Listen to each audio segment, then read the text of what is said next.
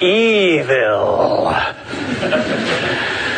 For almost half a century, our culture has been embarrassed at words like wickedness, sin, judgment, punishment, and hell. Like a teenager embarrassed at being seen with her parents at a mall.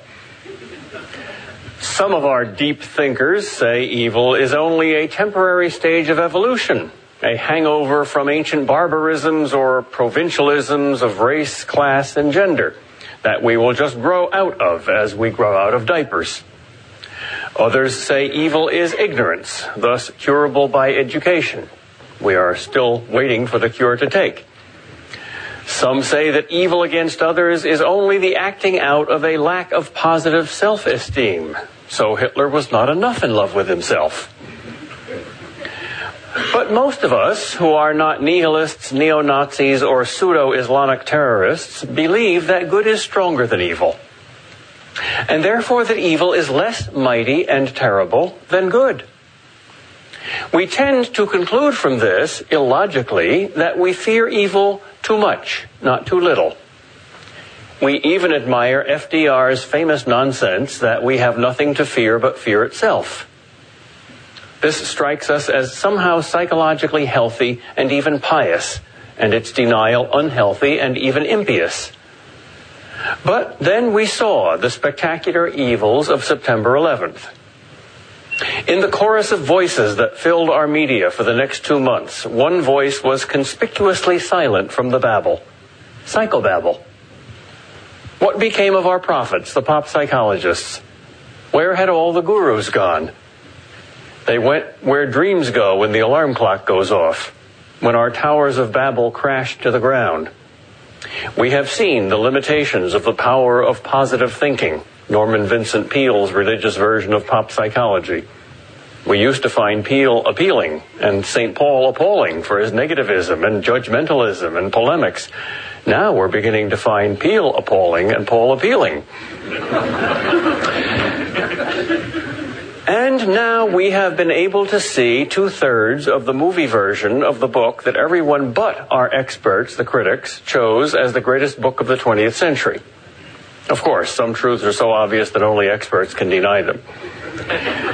The timing of this movie is a patently providential coincidence, for this movie is a story about evil.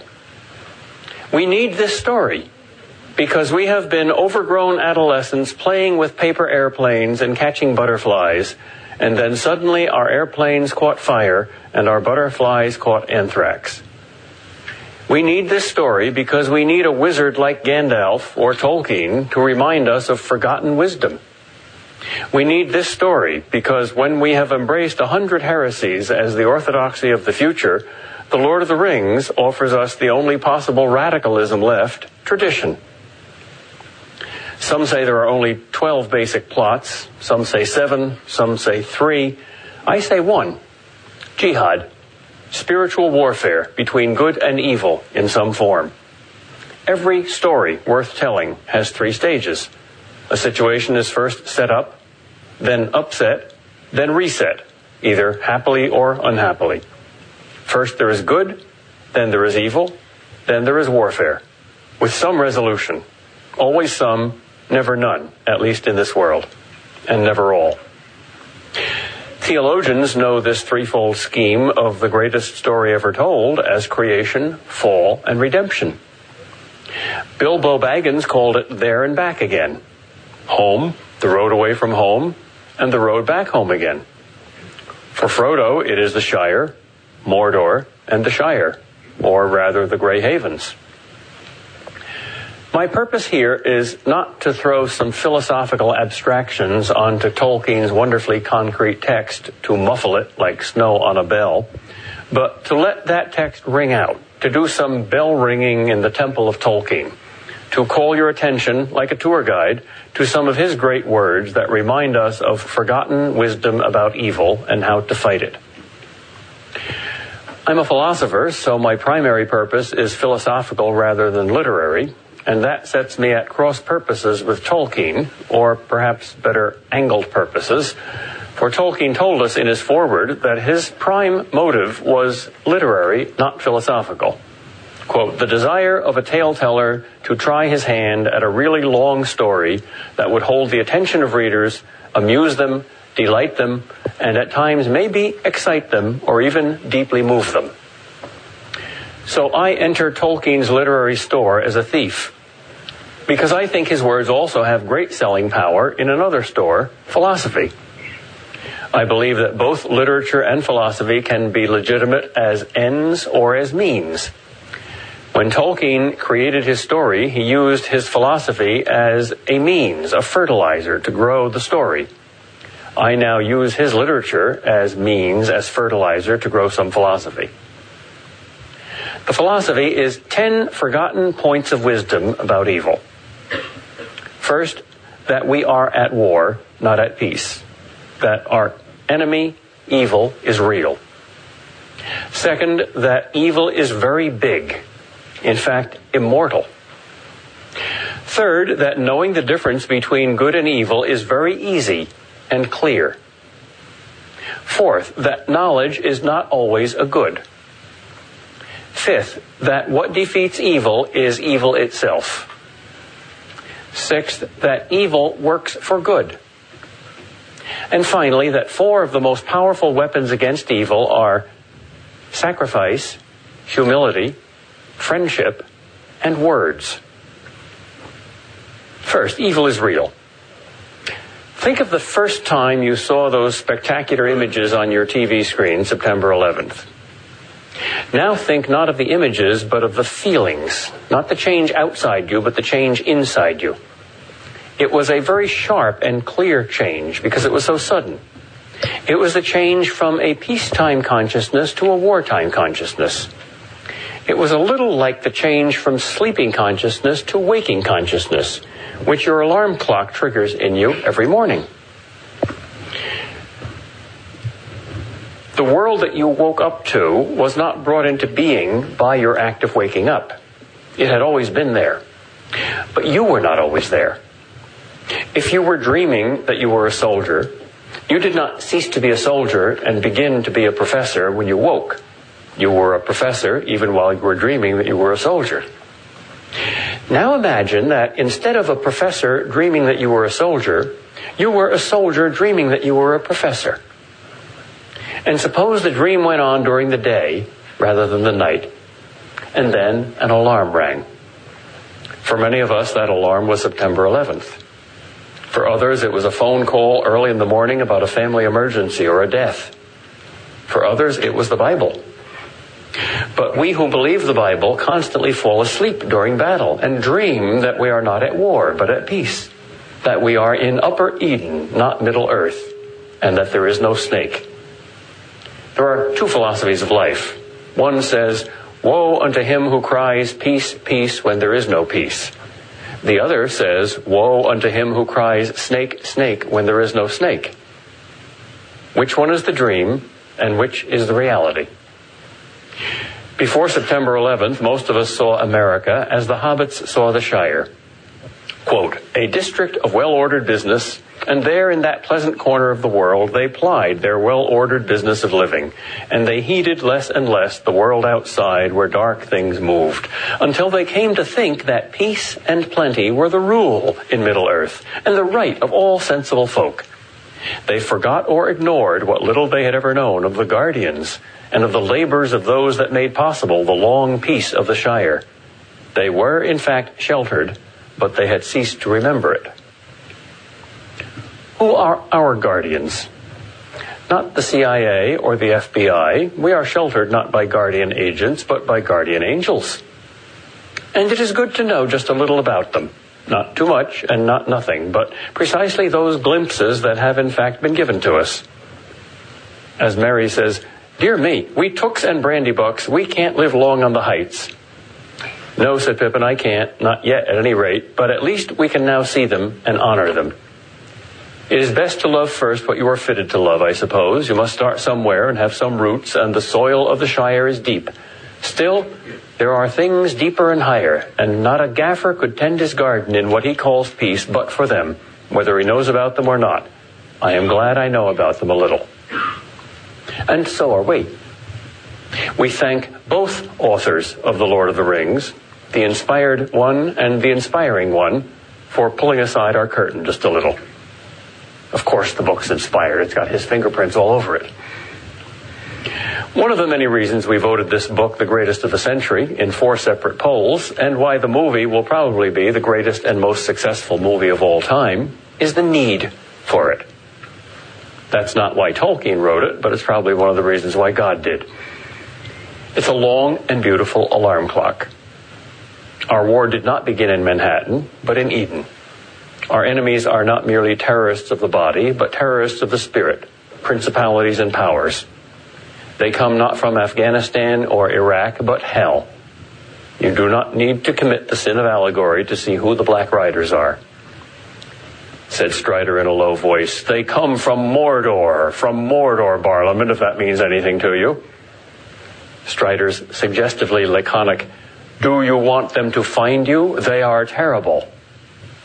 Recalls Ingmar Bergman's description of the angel of death in the seventh seal. It's the angel of death passing over us, Mia. It's the angel of death, and he's very big. More evils come from Mordor than we know even the little local evils in the Shire that had to be scoured at the end. Sam said, This is worse than Mordor. Much worse in a way. It comes home to you, as they say, because it is home, and you remember it before it was all ruined. Yes, this is Mordor, said Frodo, just one of its works. The very end of the war, I hope, said Merry. I hope so, said Frodo, and sighed. The very last stroke, but to think that it should fall here at the very door of Bag End. Among all my hopes and fears, at least I never expected that.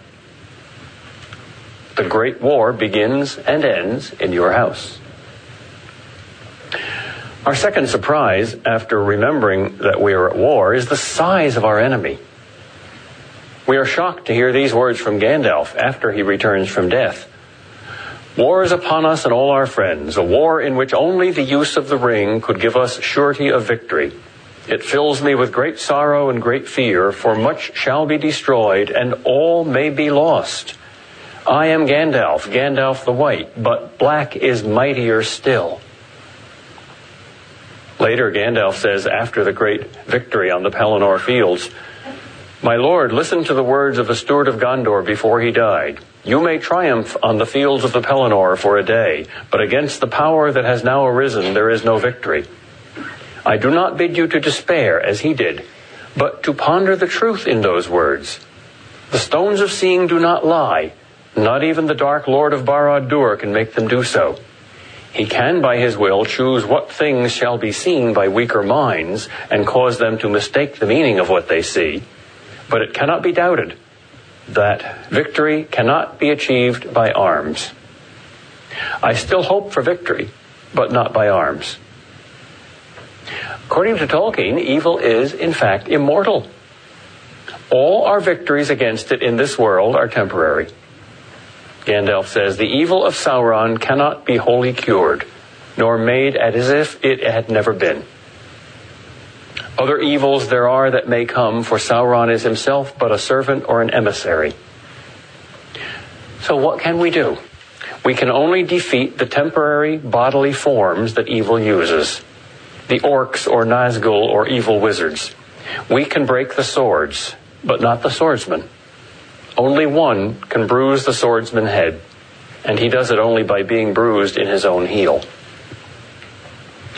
How then can good defeat evil if not by strength of arms? By embracing his heel, by embracing weakness, by self sacrifice and humility and suffering and death. Here is evil's weakness. It is limited to power. It cannot use weakness. It is limited to pride. It cannot use humility. It is limited to inflicting suffering and death. It cannot use suffering and death. It is limited to selfishness. It cannot use selflessness. Even though black is mightier still, Gandalf the White triumphs over Sauron. Because evil can only destroy and give death, it cannot create and give birth. Gandalf says, Trolls are only counterfeits made by the enemy in the great darkness in mockery of Ents, as orcs were of elves. The shadow that bred them can only mock, it cannot make. That is why one of the lowest and least divine arts is satire, the art of mockery, and why one of the highest and most creative arts is fantasy. There is no satire, but much fantasy in The Lord of the Rings. Tolkien says, Let there be hobbits, and there are hobbits. We are back near the beginning, and nothing is evil in the beginning. Tolkien is not only a wizard, but also a child. Not only Gandalf, but also Tom Bombadil. Not only Treebeard, but also Sam. It takes a child to feel the weight of both good and evil. And good as well as evil has a weight in The Lord of the Rings that surpasses any other book of the century. What other 20th century author could have written a passage like this one about the triumph of good over evil? In the midst of Mordor's landscape of death, Sam, quote, to keep himself awake, crawled from his hiding place and looked out.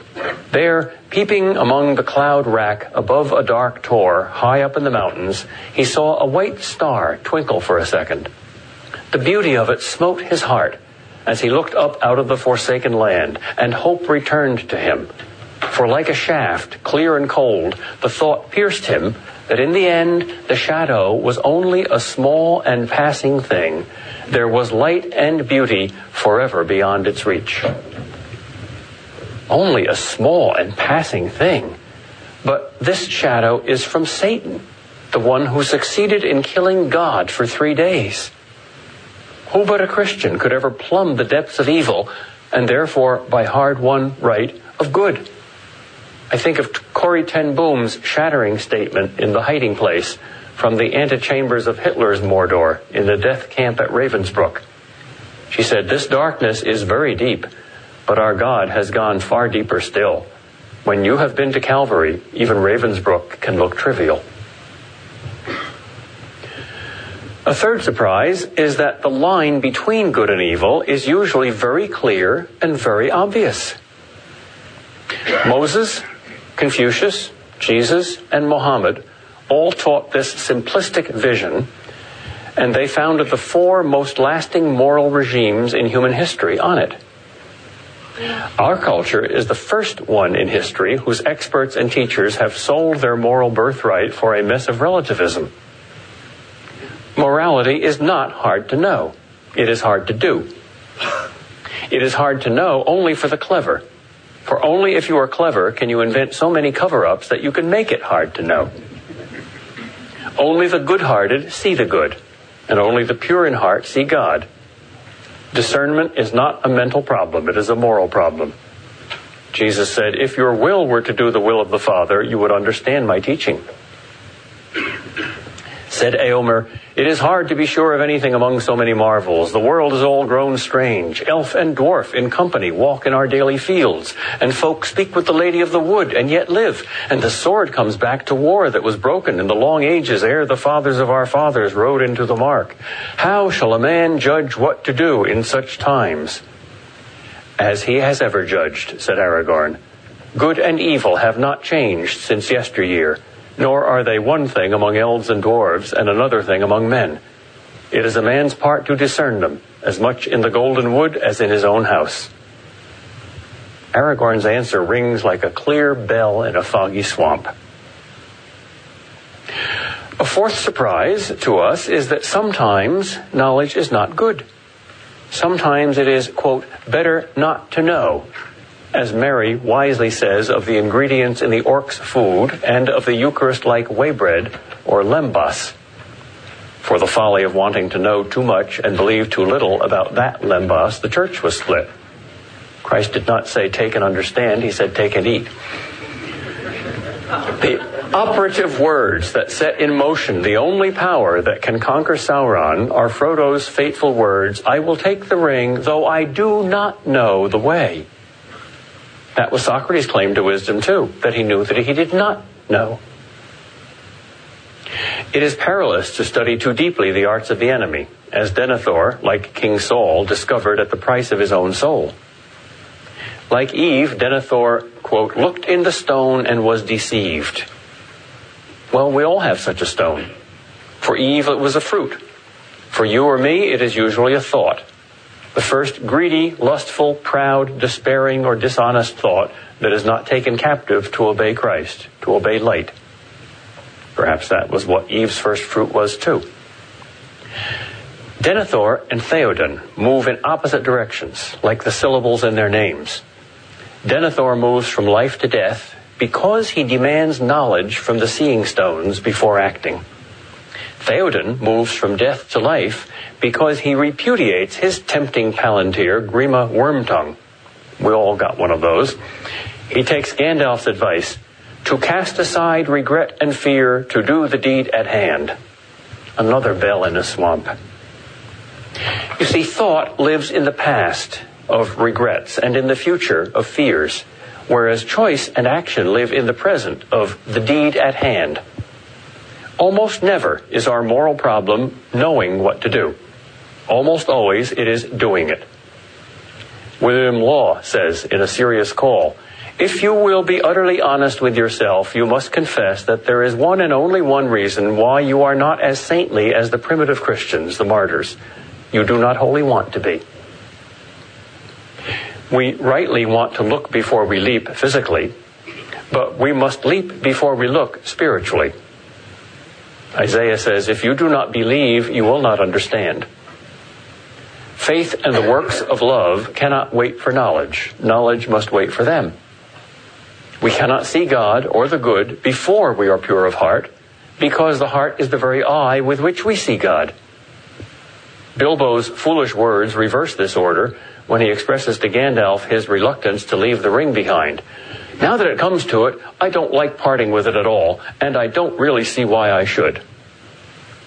Well, sometimes, in order to see, we must rest our eyes. A fifth surprise is that evil defeats itself.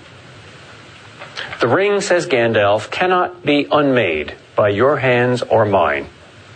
We cannot defeat evil. But we can help it to defeat itself by a kind of spiritual judo. That's how Christ defeated Satan on Calvary. It was like a Muhammad Ali come and get me move. God did what Frodo did to conquer evil. Quote, to walk into peril, to Mordor, we must send the ring to the fire. Like Orpheus, God went down to hell for his beloved Eurydice, that is, us, when he cried, My God, my God, why hast thou forsaken me? That is the logic of evil. Like a self contradictory proposition, you cannot refute it with any other proposition, but it refutes itself. But there must be bait. We must be the bait, as Christ was. The whole fellowship, in different ways, does this. Gollum does it unwillingly. Frodo and Sam do it willingly for each other and for the Shire. And Gandalf and Aragorn and their 7,000 at the Black Gate do it for Frodo and Sam. Gandalf says, We must ourselves be the bait. We must walk open eyed into that trap. As Christ did on the cross. For he is not our exception, but our rule. The concrete, particular way in which evil defeats itself is unforeseeable, both by the good and by the evil. For instance, who foresaw in 1917 that there would be 1989? Neither Sauron nor Gandalf anticipated the importance of Sam or Gollum, or just how the pity of Bilbo may rule the fate of many in sparing Gollum. It appeared suddenly at the crack of doom. Then the Dark Lord was suddenly aware of him, that is Frodo, and the magnitude of his own folly was revealed to him in a blinding, sudden flash. A miserific vision, like that face in Dore's illustration of Dante's Inferno. Yet, while we are amazed and surprised when we first come to the crack of doom in Volume 3, yet we are not surprised. For in that consummation, we recognize, we recognize, we remember the truth. We recognize all the characters and many of the events in this story. They're familiar to us because the characters are parts of us, and the events are parts of our lives. This is our story. It is a mirror. We're fascinated by it most deeply because of its truth. It's not even its beauties that pierce our hearts like swords, to use C.S. Lewis's words, or even its utter goodness that captivates us the most. If books could be canonized as saints, this one would make it in a breeze. No, it attracts us most powerfully because it is true. It is eternal truth made into temporal flesh. Only a great myth can do that astonishing feat. Translate the eternal truth of good and evil into the radically different medium of a temporal story. It makes the abstract concrete, the invisible visible, the word flesh. It is the opposite of pornography, which is the flesh made word. That is why there is no pornography in the great myths. A sixth surprise is that evil is used for good. I like to think of divine providence like a French chef using spices from decayed vegetables to make good food even better. That all things, even evil, work together for good is familiar to the biblically literate. It's Romans 8:28, but it never ceases to be startling. That God writes straight with crooked lines. That, as Lady Julian of Norwich says, even sin is behovable or good for something. The clearest case is the crucifixion, the greatest evil in history deicide was used as the cause of the greatest good in history, salvation. There are many ways that evil is providentially used for good in The Lord of the Rings. Here are just two. The first is the need for apparently tragic events like Merry and Pippin being captured by the orcs. Gandalf notes, they were brought to Fangorn, and their coming was like the falling of small stones that starts an avalanche in the mountains. Is not that strange? Nothing that we have endured of late has seemed so grievous as the treason of Isengard. Yet between them our enemies have contrived only to bring Merry and Pippin with marvelous speed and in the nick of time to Fangorn, where otherwise they would have never come at all.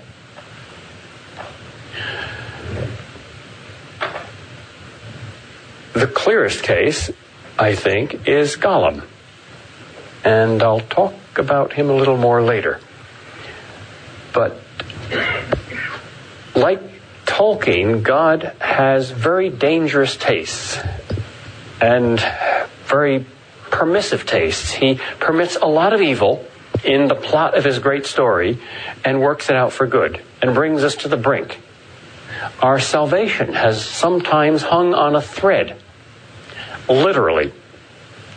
If a cheap Egyptian tailor had not cheated on the threads of Joseph's mantle, it would not have come apart in the hands of Potiphar's wife when Joseph fled from her seduction, and there would have been no physical evidence to convict Joseph and put him in prison at her accusation, and he could not have interpreted the dreams of his fellow prisoners, Pharaoh's ex-butler, who was to be returned to favor, and his ex-baker, who was to be executed, so that years later, when Pharaoh had the dream of the seven skinny cows eating the seven fat cows, and could find no sage to interpret it, the butler could finally remember Joseph, he had ADD, and tell Pharaoh about him, with the result that Joseph interpreted the dream and convinced Pharaoh to store extra grain for the seven fat years to prevent starvation during the seven skinny years, and only because of that was there grain in Egypt for Joseph's family, the only 70 Jews in the world at the time, to escape starvation and survive, later to multiply to a million under Moses at the time of the Exodus. There would have been no Jews, no chosen people, and therefore no Jesus if it were not for one weak thread in Joseph's mantle. We owe our salvation to a cheap Egyptian tailor. Divine providence has a sense of humor that is, as we say in Boston, bizarre. It may be a bizarre design, but it is not a tale told by an idiot full of sound and fury signifying nothing. It is immensely significant, but it is mysterious. My last four points are about four of the strongest but most overlooked weapons against evil sacrifice, humility, friendship, and words. One power that evil is utterly helpless before is sacrifice. The blood of the martyrs is the seed of the church. In the book of Revelation, the lamb, the Greek word arnion means wee little lamb, defeats the beast. The Greek word therion means monstrous and terrifying monster. He does it by his blood his death. And because it worked on Calvary, it works everywhere, since Calvary is the rule, not the exception. Sacrifice is the height of love, the apogee of agape. And agape is the nature of ultimate reality, the nature of God. And God has no rival. Who is like God? That is the meaning of the name Michael, the archangel who is Gandalf to Satan's Sauron. Frodo and Gandalf and Aragorn are all in different ways martyrs, Christ figures. They undergo three different kinds of voluntary deaths and resurrections. Christ's tomb was a rock, Gandalf's was the abyss of Moria, Aragorn's was the paths of the dead, and Frodo's was the effect of the ring on his spirit, a disease incurable in Middle Earth. The elves, like Frodo, also are martyrs. They give up the whole world, since the power of the three elven rings is now gone. Although you might still see a few of them lingering on in the west coast of Ireland if you have a sharp eye. Galadriel, too, saves Middle Earth by sacrifice, by resisting the temptation to power. I pass the test, she said. I will diminish and go into the west and remain Galadriel. When Frodo explains to Sam why he must go to the Grey Havens, that is, death, he says, I have been too deeply hurt, Sam.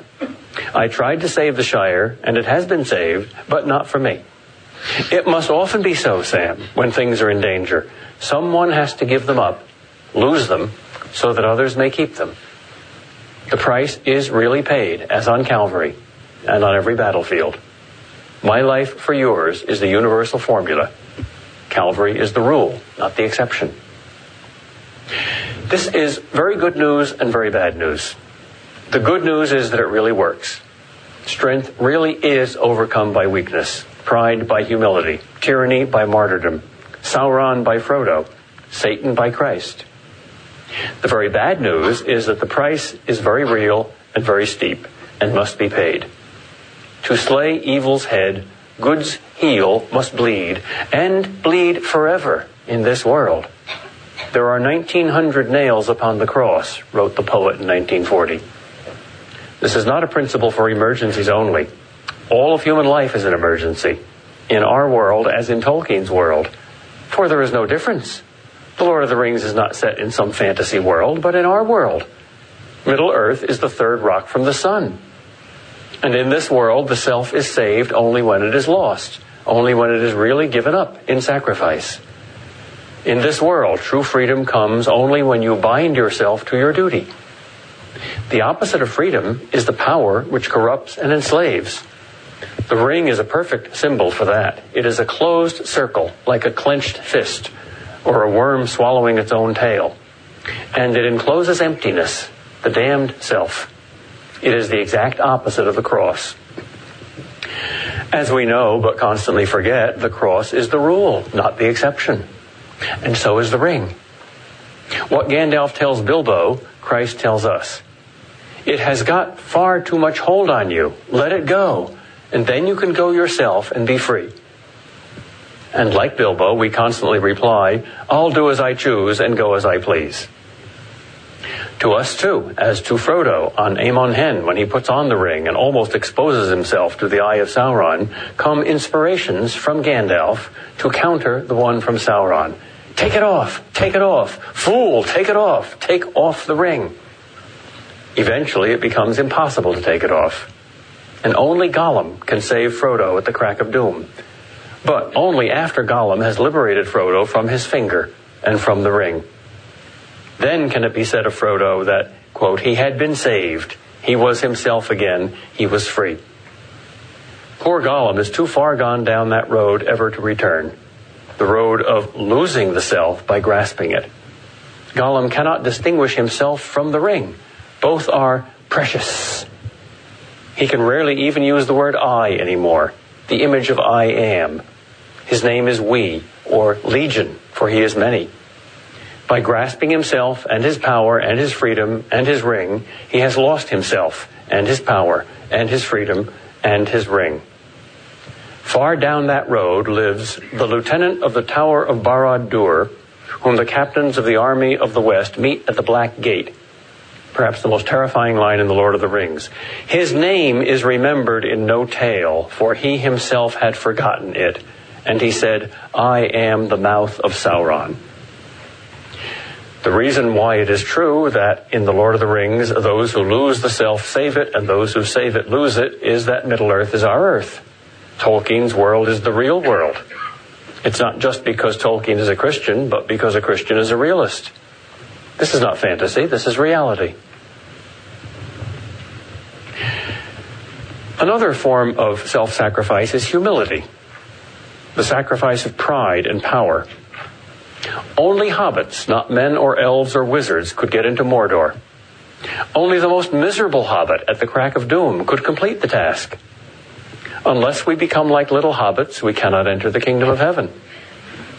For our Lord became a little hobbit. And he is the rule, not the exception, remember? At the Council of Elrond, the outcome of the principle of humility was foretold. Elrond said, The road must be trod, but it will be very hard, and neither strength nor wisdom will carry us far upon it. Such is oft the course of deeds that move the wheels of the world. Small hands do them, because they must, while the eyes of the great are elsewhere. Another formidable weapon against evil is friendship. We are surprised to hear this. We cannot imagine a military propagandist wondering how to frighten the troops of the enemy coming up with this terrifying threat. Our soldiers are loyal friends. Yet, friendship is strength, even in a military sense, because it unites while weakness divides. Divide and conquer is the most elementary and practical military strategy. Friendship refuses to be divided and thus refuses to be conquered.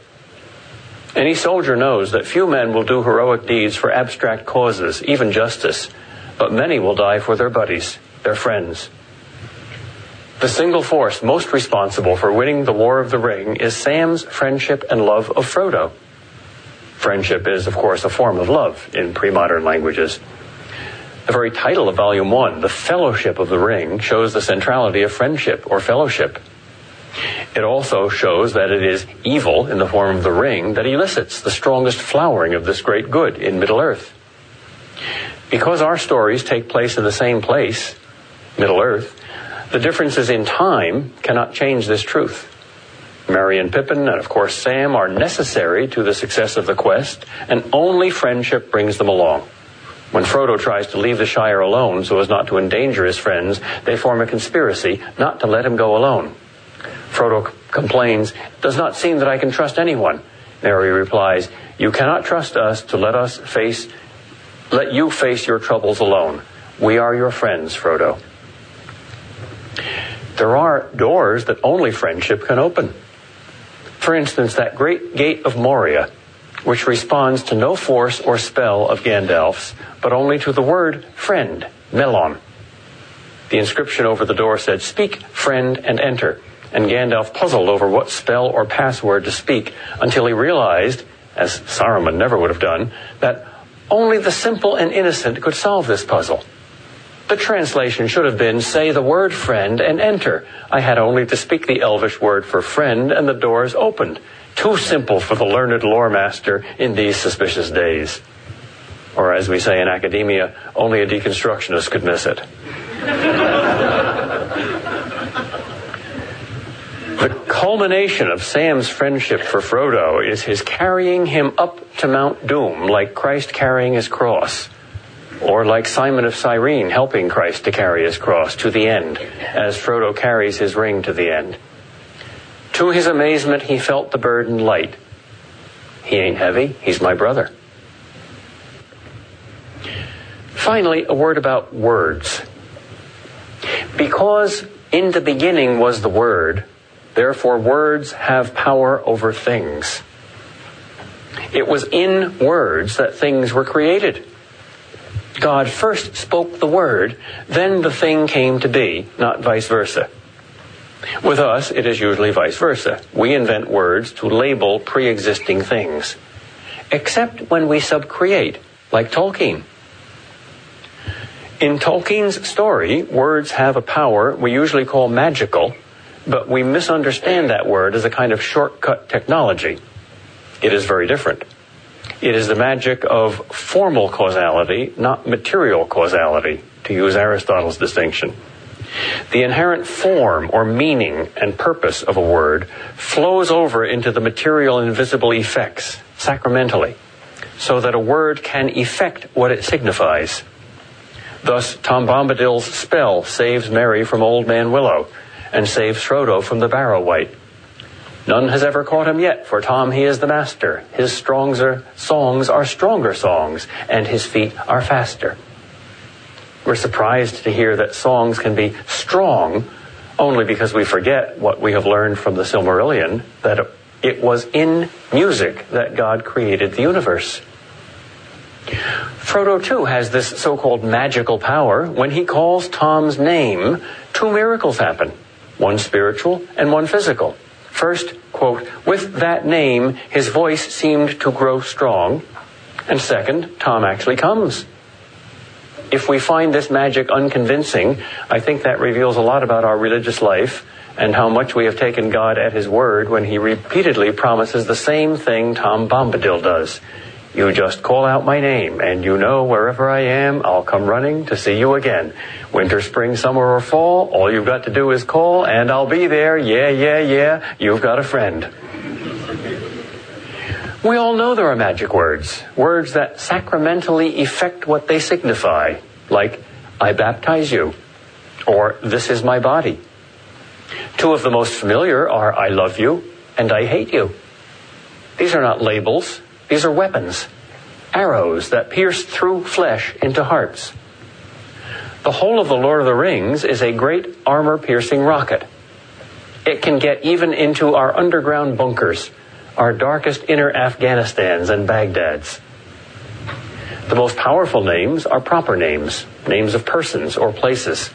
When the Black Rider bangs on Fatty Bolger's door in Buckland, saying, Open in the name of Mordor, all the terror and power of Mordor are really present there. When Frodo on Weathertop faces the Black Rider, quote, he heard himself crying aloud, O Elbereth, Gilthoniel, as he struck the rider with his sword. Afterwards, Aragorn says, All blades perish that pierced that dreadful king. More deadly to him was the name of Elbereth. What's in a name? In the name of Jesus, devils were exorcised and the gate of heaven was opened for us. What's in a name? Everything. In a name, the universe was created. The name was Christ, the Logos, the mind of God, the creative word of God. That is the Son whose beams we use when we subcreate. The Son is the Son of God. What's in a name? Moses asked God that question at the burning bush, and God answered, I am. In a world so fragile that a little evil can turn it upside down, we wonder what is stronger than evil, and we get the same answer.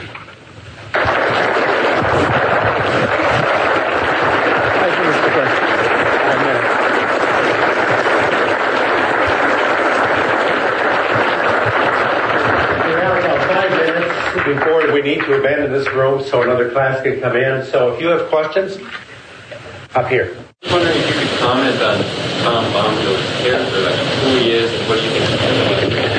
Repeat the. Comment on who Tom Bombadil is. According to the text of the book, Tom Bombadil is himself. Does he somehow also be unfallen Adam and Mother Nature uh, and Tolkien himself? Yes. Uh, he's not an allegory. He is himself. He's just delightful. Here. Could you speak more of the immorality of evil and then maybe how it began? Well, it began with the world's oldest profession, advertising. See this apple? You need it. Buy it. One sold. the other thing that's called the world's oldest profession borrows that technique from. Uh, it begins with thought. Sow a thought, reap an act. Sow an act, reap a habit. Sow a habit, reap a character. Sow a character, reap a destiny. Well, what sort of man could write a story like this? Only someone whose ancestors had elvish blood.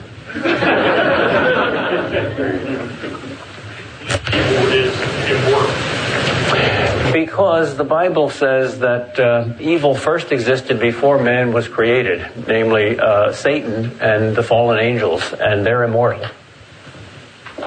So evil is not just what we do. We're, we're pawns on a larger chessboard. What else? There.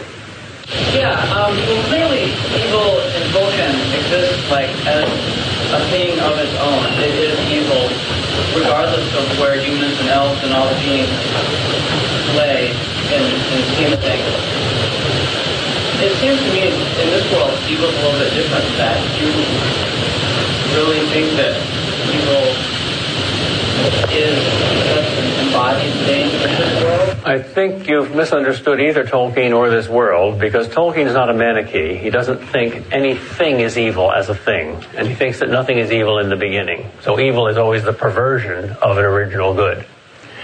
Nor does he think that evil is a person.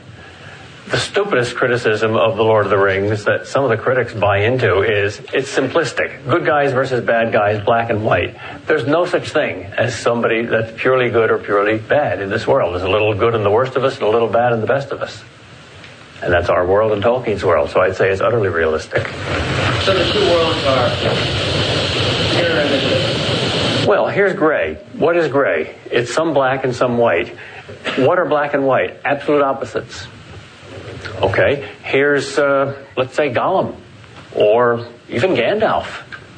Uh, Gollum's very bad, but there's some good in him.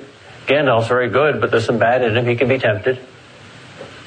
So each one is gray, even though one is a bit whiter and one is a bit blacker. That doesn't mean that black and white aren't really black and white. See, good guys and bad guys aren't sharply distinguished, but good and evil are. One more question over here. Is there an Aslan character in, uh, in Tolkien? No, because Aslan is close to an allegory, although he's not quite an allegory. Aslan is Jesus Christ in a fictional world, Narnia. And Lewis in Aslan did a miraculous thing. He enabled us to feel towards Aslan as a literary character the way people actually felt towards Christ. It's an amazing achievement. Uh, Tolkien didn't do that. He made Christ figures. Uh, Gandalf, Aragorn, and Frodo are respectively the prophet and the king and the priest, the three messianic offices in the Old Testament, and they all undergo some sort of deaths and resurrections. So they're like Christ. That's a common literary device. It's not even a conscious allegory.